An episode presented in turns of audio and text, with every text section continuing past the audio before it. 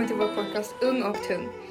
Vi jobbar som unga kommunutvecklare i Mölndal. Jag heter Lisa och jag går sista året på gymnasiet och jag pluggar samhäll. Hej, jag heter Khalid, jag är 17 år gammal och läser ekonomi. Ja, jag heter Adam. Jag går i årskurs två och läser handel och administration.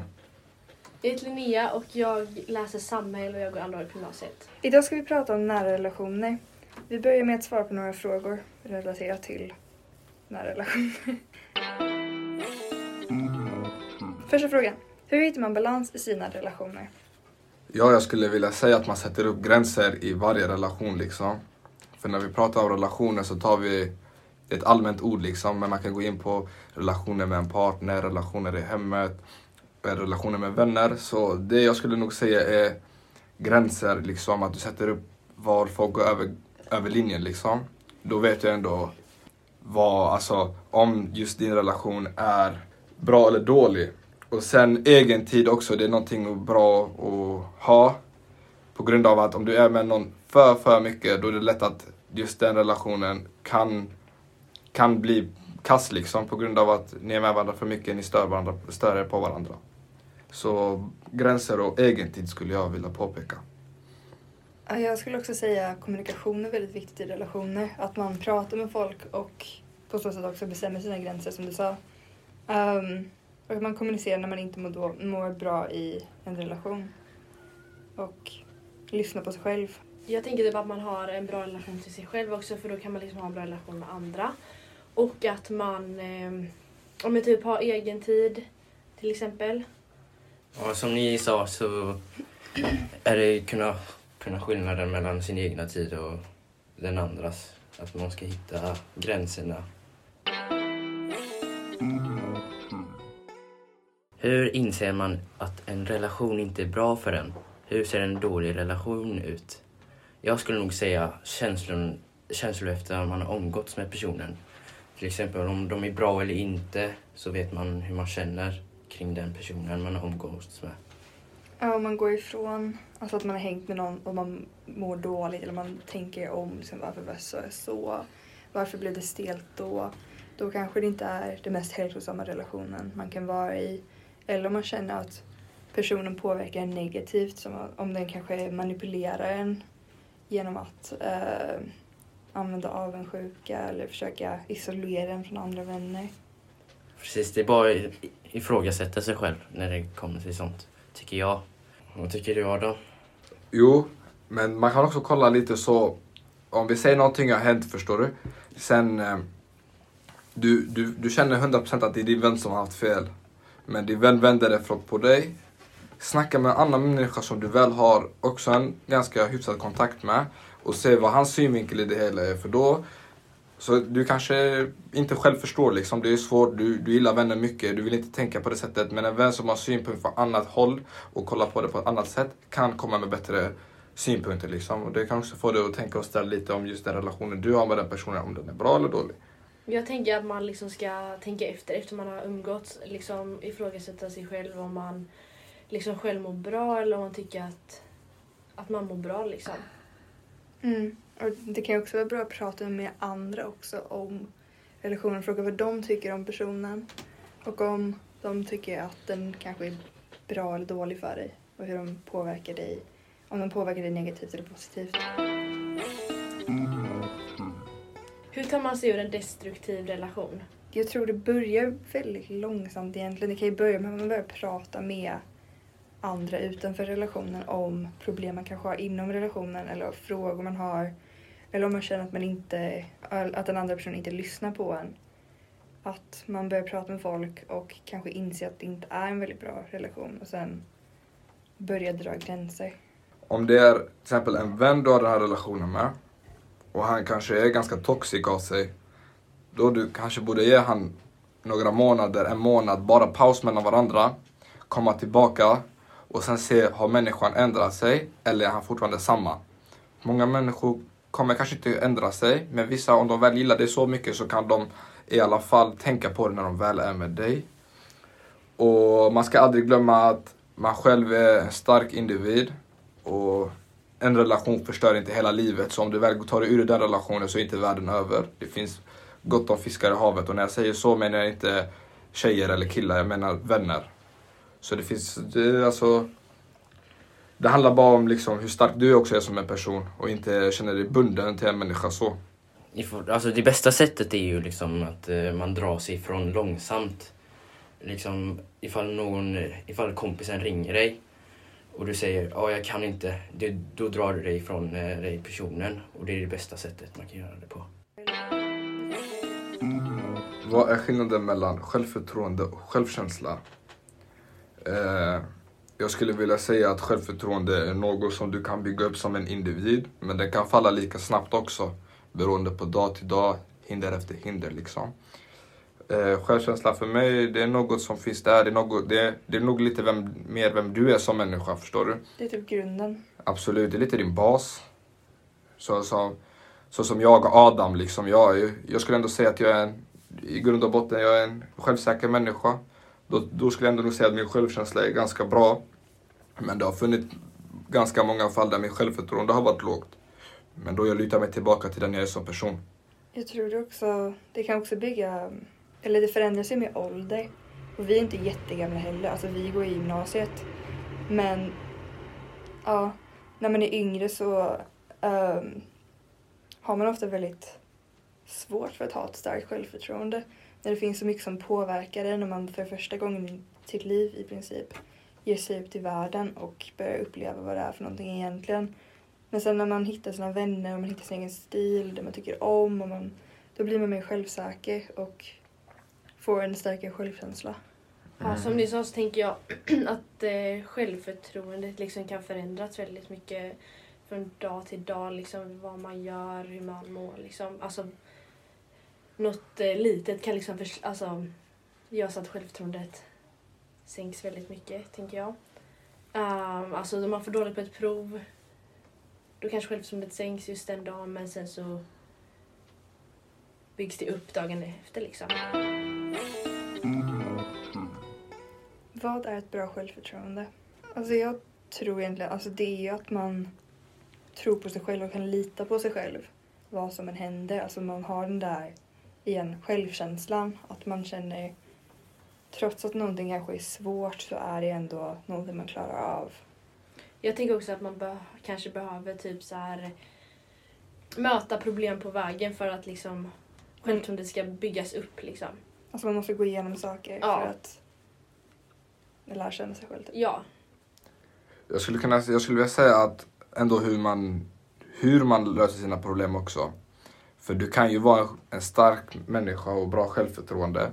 Men när det kommer upp många problem och du verkligen tänker på alla samtidigt, då trycker det ner nästan den starkaste människan också. Men om du lär dig att ta var, varje problem för just dig själv, då inser du också att det här var inte så svårt som du tänkte dig. Klart det kanske var ett hinder, men som en människa så är du alltid stark och klarar av det. Så det är nog självförtroende för mig också, att du vet hur du hanterar situationer och problem. Eh, vad är ett dåligt självförtroende? Kan leda till? Vad får det för konsekvenser? Eh, jag tror det första man tänker med dåligt självförtroende är ju psykisk ohälsa. Att man har lättare för att få ångest eller få prestationsångest i skolan. Um, om man inte, till exempel om man inte känner sig uh, om man inte har tillräckligt självförtroende att till exempel hålla en presentation i skolan och prata inför stora mängder människor. Och det kan ju leda till att man får lite av en fobi eller man mår dåligt i de här sammanhangen. Och det påverkar en i både sitt professionella liv och i sitt privatliv. Jag tänker ändå att dåligt självförtroende kan leda till eh, att du psykiskt mår dåligt liksom. Att du känner att det som sker, det är över din makt liksom. Du kan inte göra någonting åt saken. Du kan känna en sorts av press på dig som människa. Att till exempel dåligt självförtroende behöver inte vara en skoluppgift, går dåligt. Det kan också vara att du har dåligt självförtroende på hur du ser ut. Och det kan ge dig press att jag passar inte in i dagens samhälle, jag har inte blont hår, jag har inte blåa ögon. Det kan vara sådana grejer. Och i värsta fall så leder det till självmord. Om vi ska på tal om utbrändhet. Det är också en sån grej. Nu som liten har man inte tänkt på det. Eller liten och liten, jag är 17 år men jag är inte i vuxenvärlden än så att säga. Då uh, brukade min lärare säga att jag gått in i väggen. Och då tänkte jag bokstavligen, hon har gått in i väggen. Med tiden fick man lära sig att du kan faktiskt bli utbränd. Och då är det gärna, den är på noll liksom. Den, den har gått i högvarv och tyvärr stängs av. Så det är faktiskt någonting som är seriöst, utbrändhet. Och det ser man ganska ofta inom lärarbranschen liksom. Eller det behöver inte bara vara det. Vanligt, som en vanlig människa, för mycket arbetsuppgifter, för mycket klagomål. Det kan leda dig till utbrändhet. Ja, man kan ju liksom också som eh, alltså, ung, eller liksom typ 17-åring, också liksom gå in i väggen eller bli väldigt stressad liksom, så att man till slut bara tappar allt och inte orkar med någonting till slut liksom. Och då är det väldigt viktigt att veta vart man ska vända sig. Och veta att man kan prata om det med folk. Då var det dags för ett dilemma. En kille har börjat glida ifrån sitt kompisgäng. De har börjat träffas utan honom flera gånger utan att fråga honom. När han vid ett tillfälle tar upp detta med gänget säger de att de har bara träffats spontant och att de ska fråga honom nästa gång. Men gänget fortsätter träffa honom utan honom. Vad ska han göra? Jag tänker typ att han ska prata med dem. Liksom och säga vad han känner. Och sen om det liksom till slut inte blir bättre så ska han in, alltså börja umgås med andra. Skaffa nya vänner kanske. Ja, för det känns väldigt respektlöst att... Jag, kan, jag förstår om det är spontant, att de liksom stöter på varandra. Men om det är flera gånger och sen när han tar upp det, att de säger men vi frågar ju nästa gång så gör de inte det. Så känns det lite, lite som att de undviker honom eller de känner att han inte riktigt passar med i deras vängrupp. Om det ändå är ett kompisgäng så, är det ju, så säger vi ändå kanske att det är ett kompisgäng på fyra, fem personer. För mig är det ganska svårt att fyra, fem personer, eller fyra om vi räknar bort den killen då, träffas spontant spontant. Så det är också en sån grej du kanske borde tankeställa dig att de har träffats flertal gånger utan att ens höra av sig till dig. Det, det är ingenting du ska bli stressad över i direkt tänker jag. För att sanningen är ju den, alla kan inte umgås med alla. Du kanske just är den personen som de inte tänker på när de väl har träffat varandra. Men om, om de väl säger till att det är spontant och inte tar med det nästa gång.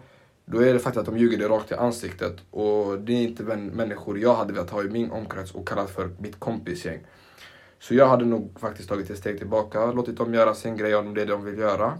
Hittat nya vänner. Som sagt, världen, världen är stor liksom. Du, det finns inte bara fyra, fem personer runt omkring dig. Det finns flertal.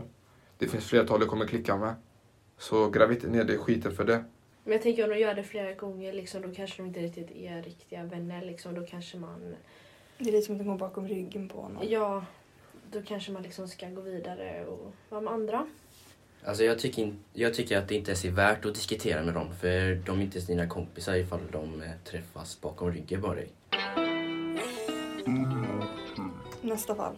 En tjej och kille har nyligen blivit tillsammans. De kommer överens om det mesta, men en dag begär tjejen att han måste sluta umgås med hans tjejkompisar samt att han måste ta bort tjejer från Instagram. Ifall han vill fortsätta vara tillsammans med henne. Vad ska han göra? Alltså det känns lite kontrollerande om du förstår vad jag menar. Alltså om det här hade varit andra hållet runt så hade man absolut tänkt att det här är en väldigt stor röd flagga. Um, eller kontrollerande beteende, lite toxic.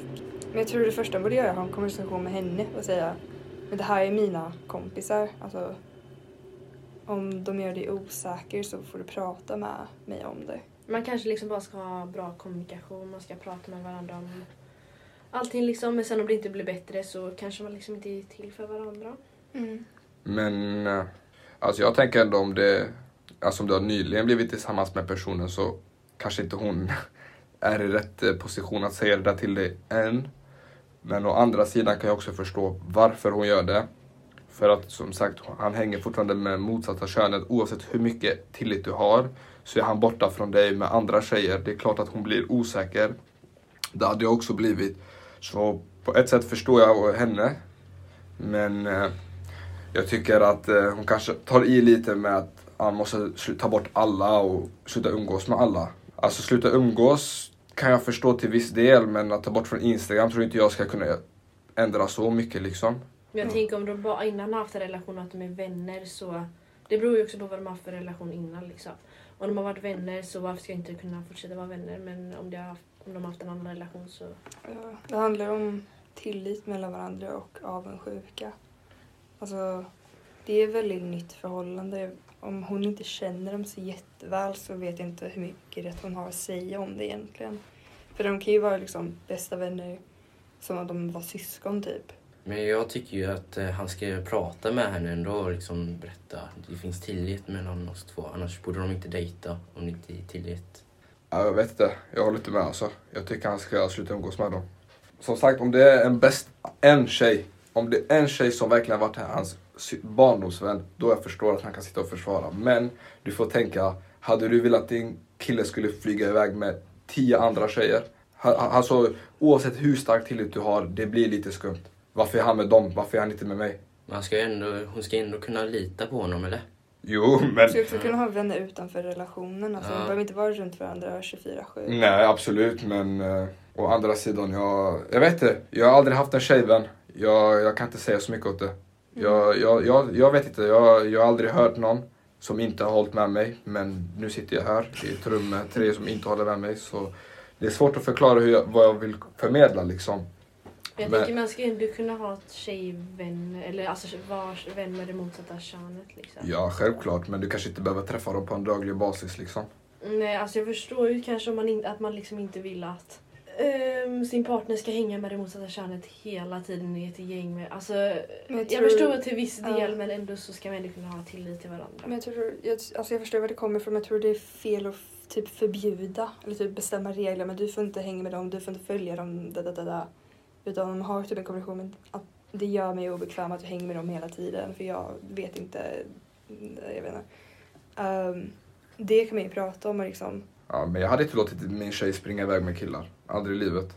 Om du, frågar, om du frågar de killarna vad de... Om, om, om min tjej hade skrivit till de killarna, jag är ensam hemma, de hade sprungit dit. De hade sprungit hem till henne. Så i slutändan är de verkligen vänner. Men de kanske ska bara kolla på film och bara chilla. Ja, det är också ett jävligt stort nej. Varför ska hon sitta och kolla film med min tjej? Hon har kollat film med mig. Hon har kollat på film med sin, sin bästa vän. Hon behöver inte kolla med Ahmed från Partille liksom. Varför ska hon göra det? Nästa fall. En tjej ska hålla en prestation i klassen. Som person har hon bra självförtroende men hatar att stå framför klassen. När hon håller i presentationen brukar hon vara väldigt nervös och skaka av nervositet och känna sig svimfärdig. Hon är trött på att detta ska hända. Tips. Eh, jag tror det viktigaste att tänka på när man kör presentationer är att hur nervös man än är eller hur mycket man tror det syns så gör det verkligen inte det alls. Alltså, det är någonting som är väldigt personligt och det är något som man känner mest inombords. Alltså, det är ofta att man känner sig jättenervös och jätteoförberedd men sen efteråt så kommer någon upp till det och bara men det märktes inte av. Alltså de säger att det inte märktes av. Och jag tror det, det brukar lugna mig att tänka på eh, när jag kör presentationer att det är bara jag som vet att jag känner så här så jag kan typ glömma bort det och typ låtsas att det inte finns. För samtidigt så är det också bara en presentation framför klassen. Men det är ändå bra att träna. Liksom, du kan ju träna framför familjen, be dem att komma fram och bara kan jag få ha en presentation? Såklart är de snälla och Man ska vara förberedd alltså och typ ja precis, förbereda sig. vara väl förberedd. Eh, jag tycker inte hon, jag tycker hon ska inte övertänka liksom. Gå ut och gör din grej. Så, såklart om du, om du känner så stark scenskräck eller vad man ska säga, då kanske du inte ska gå ut och det första du gör är presentera för 20 pers. Börja lite, börja med som, som Khalid sa, med kanske de du har i din familj, din mamma, din pappa, om syster, lillebror. Se vad de tycker. Sen, det är viktigt också, du behöver inte kolla människorna rakt i ögonen, du kan kolla mellan deras ögonbryn. För jag lovar dig, alltså, det är någonting jag själv har lärt mig. Kolla på det mellan deras ögonbryn, då tror de att du kollar på dem men egentligen du gör inte det. Då får du inte heller den här, kanske den här nervositeten liksom, ah, vad, kolla vad han kollar eller någonting. Du, du visar att du är självsäker genom att ändå stirra uppåt. Plus, eh, du behöver inte bemöta blickarna.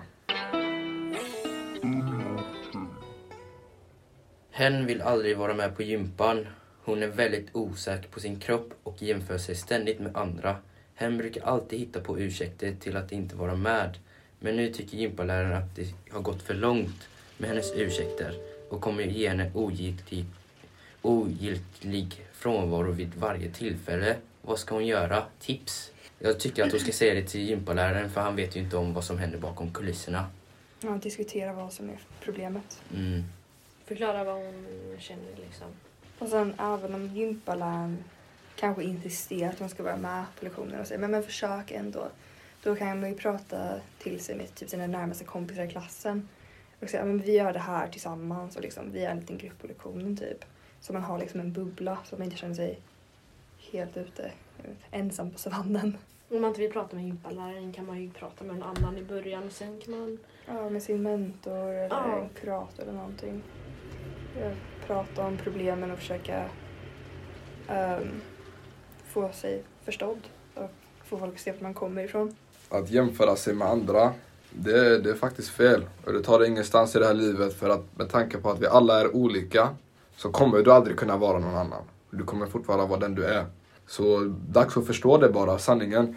På grund av att hade vi alla varit likadana, hur tråkig hade inte den världen sett ut? Du, du är skapad på det sättet du är skapad. Embrace yourself liksom. Ta det som det kommer.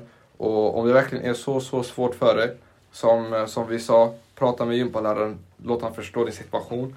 Kanske han kan ge dig en annan uppgift. Om han fortfarande är så att du ska vara med, då börja sakta, börja med att avvakta lite, kolla vad de gör.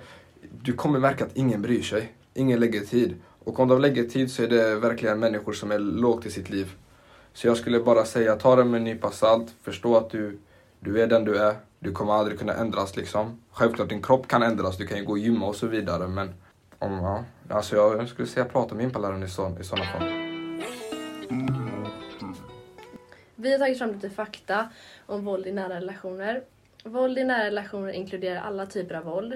Fysisk, psykisk, sexuell samt ekonomisk våld. På tal om våld i nära relationer så kan du som människa alltid gå in på umo.se slash sex, hälsa och relationer. Och för er kvinnor där ute som, eh, som, som upplever våld i era relation, i nära relationer så kan ni alltid ringa 020 50 50 50.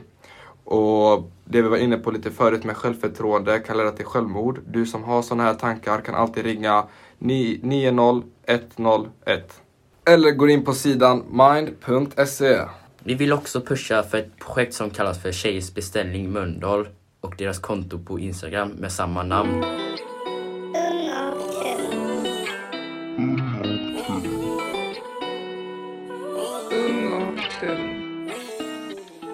Tack så mycket för att ni har lyssnat på vår podcast Ung och tung i Mölndal.